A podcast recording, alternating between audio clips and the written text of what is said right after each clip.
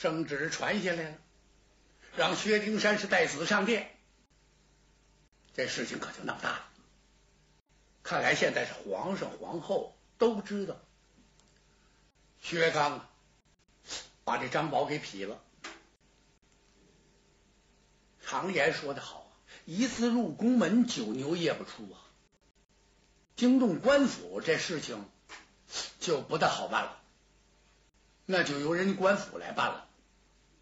惊动了皇上，麻烦了。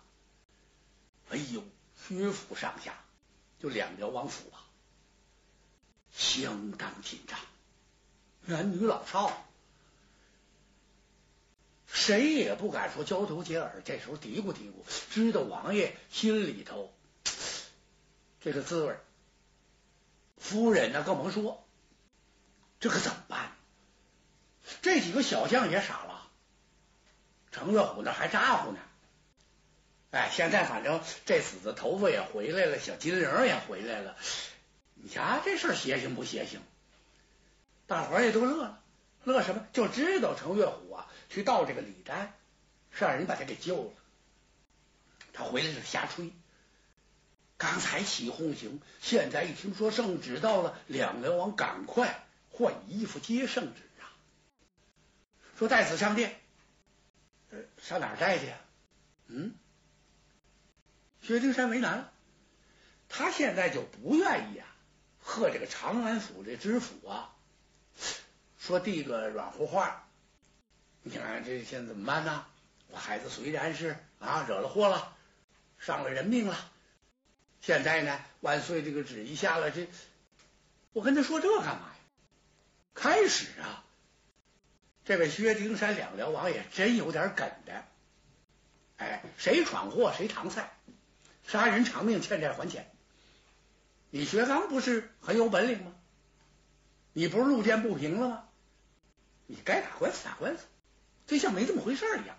要说是心里头呃什么想法都没有，那这可就有点说不过去了。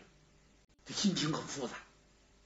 薛丁山不愿意招惹这些人，张天佐、张天佑了，这那，尤其是这个一有这个则天皇后，他是尽量回避。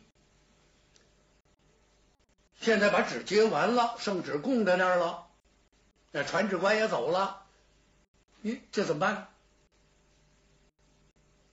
旁边有人就瞪着眼睛瞅着程月虎，瞅他干什么？你给王爷出主意呀？你得说句话呀！程月虎一想，我倒了霉了，怎么？谁让我跑前跑后的管这闲事呢？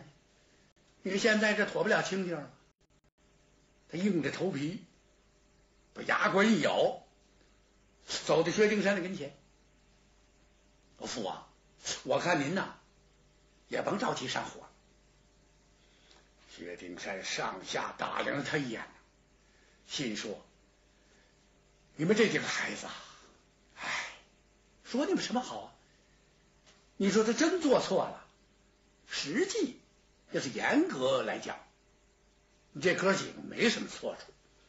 本来这个花花太岁。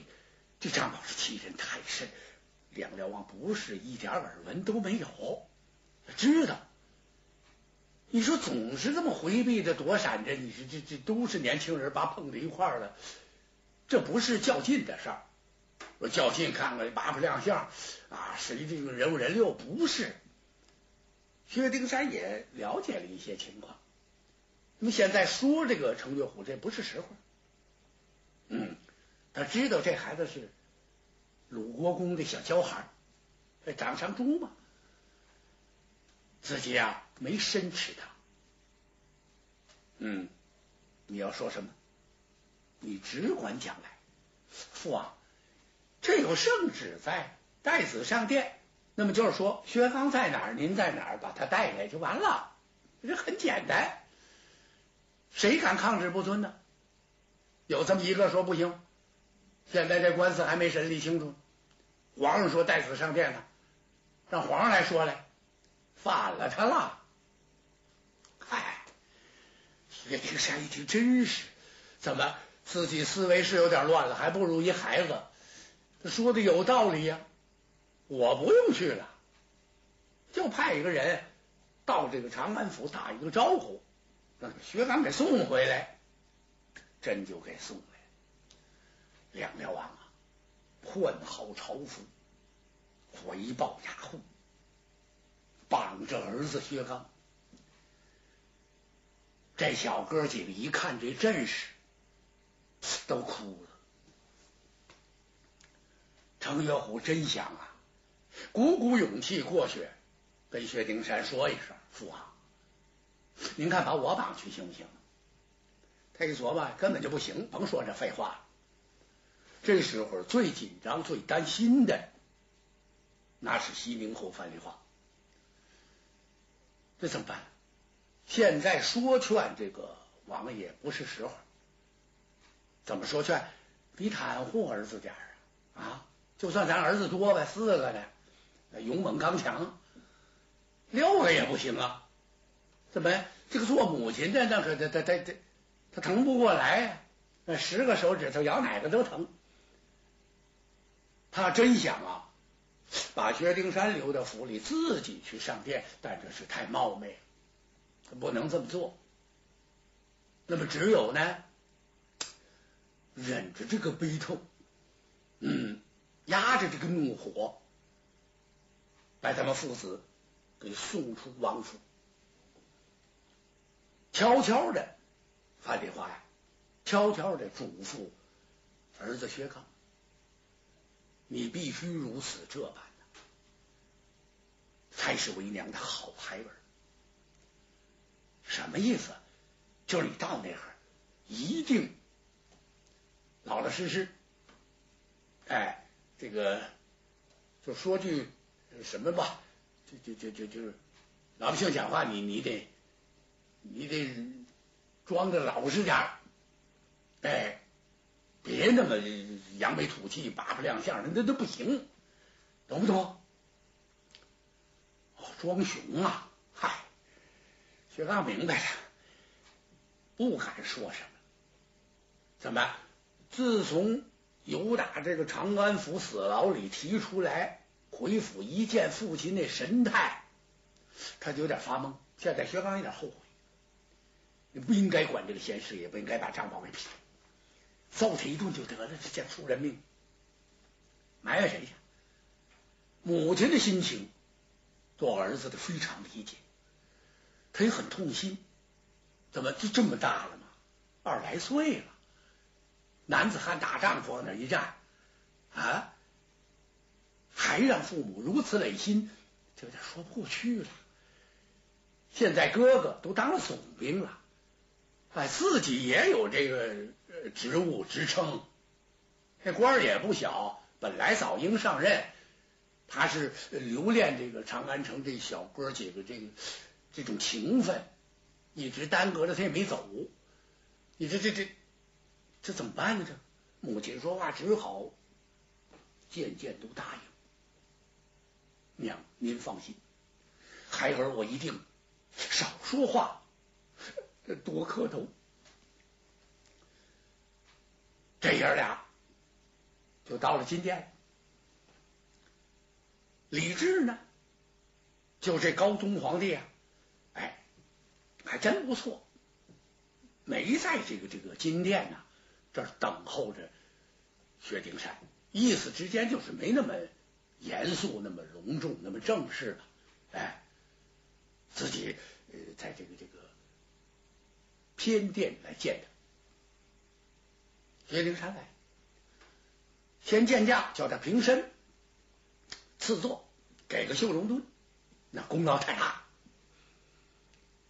给个绣龙墩，那么薛丁山得先谢恩。然后落座，虽然说落座这讲究可大了，怎么你不能是这这皇上您坐下吧？好嘞，旁一下大腿压着腿啊，压着腿这么一拧。哎，我说皇上，这事儿这个没听说，坐都有规矩，怎么你面对面那叫欺君，你跟皇上平起平坐啊，那哪行啊？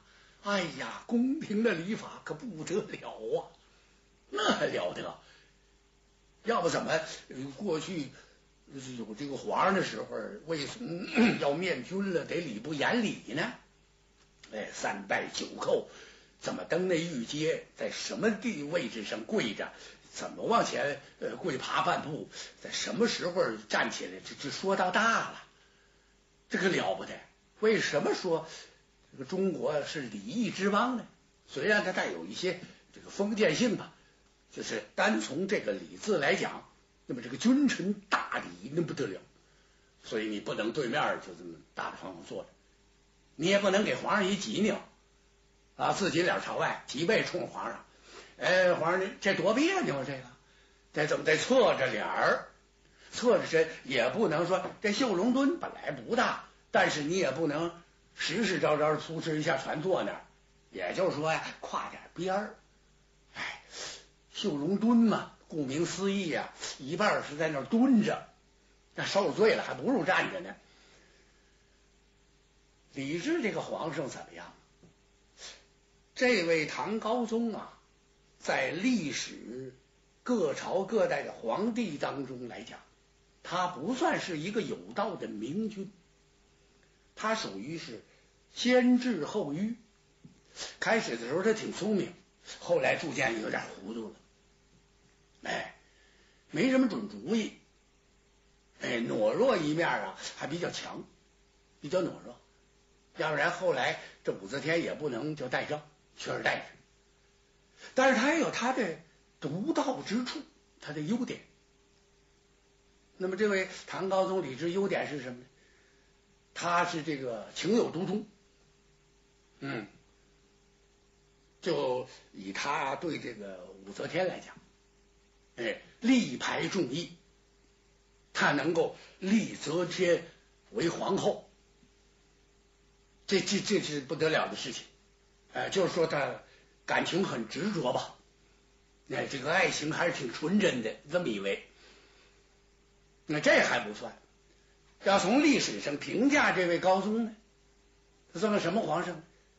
他能够把这位则天武后啊，这位绝代的女强人给推上这个政治舞台，那么。也不能说不算是个功绩，哎，这个武则天不得了啊！武则天挺有本领，哎呦我的天，要不怎么称她为绝代女强人呢？建言十二世嘛，建言十二世啊，什么这个兴农业啊，西宾阁，哎，渡产口，这里头包括什么这个进谗言呐，这等等的，就这些个，哎，是不是还？呃，反对大吃大喝什么的，这这这这不一定准确了，那就反正你这随便乱来，这是不行的，反正这怎么怎么地。哎，而且呢，提出来朝中满朝文武上上下下皆习老子啊，学习老子的著作。春秋时期的老子不得了啊，就那位李耳啊、李丹呐，相当了不起啊。他有什么了不起？他当然了不起了，那孔夫子都拜访他呀，哎，而且他这个这个那个处世哲学，整个思维来讲啊，呃，充满了辩证的关系，但完全都是一部分也好吧。你比如说“祸兮福所倚，福兮祸所伏”，就是老子说的嘛。哎，老子著了个《道德经》啊，那是道门之中的鼻祖。就这个地方，哎，他呢，武则天号召这个文武啊，其中也包括他自己，这个这个都要学习，这这这不简单呀！这位强人有人所不及之处，嗯，所谓人所不及呢，他能把自己亲闺女掐死，你这这这谁干得出来？常言说的好，虎毒不食子啊！好家伙！那母女那还了得吗？那个，这心连的心呐，他能亲手把女儿掐死，而且把自己亲儿子给弄死好几个，就就这个。那庐陵王那不是就他给废的吗？